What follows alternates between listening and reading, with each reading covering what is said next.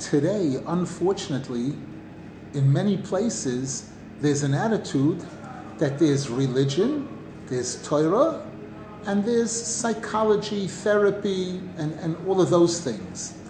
And the Torah is a religious book, it teaches you religion, but in terms of understanding the psychology of a person, how a person's brain works and how a person's emotions work and everything, that has nothing to do with Torah. For that, you need psychologists, psychiatrists, therapists, medicine, and drugs. We don't agree with that at all. We believe that the Torah is the, the book of life, and the Torah is the book of Chachma, of Seichel Dikdusha.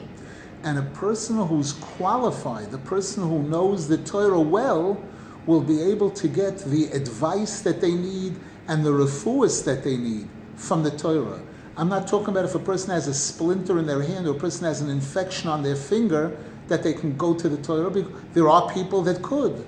We know the Baal Shem Tov, there was once a person who had a business problem that he had shipped cattle, a large shipment of cattle, and it was uh, hundreds of thousands of dollars.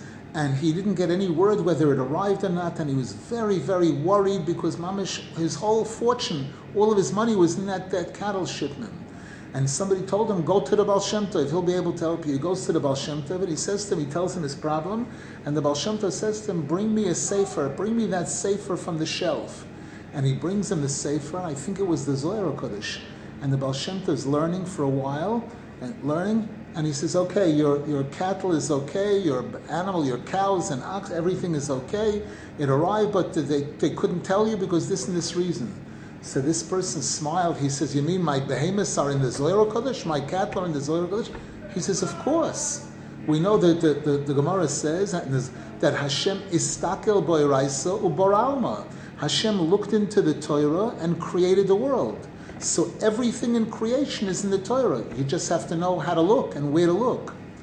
There are certain rare cases where a person is, is has in such a bad place where they need to be medicated first just to get them to a, a, certain level of normalcy and then to be able to, to talk about Yiddishkeit, that kind of thing. But unfortunately, it's being taken very far today in many places where the Torah is in a back seat.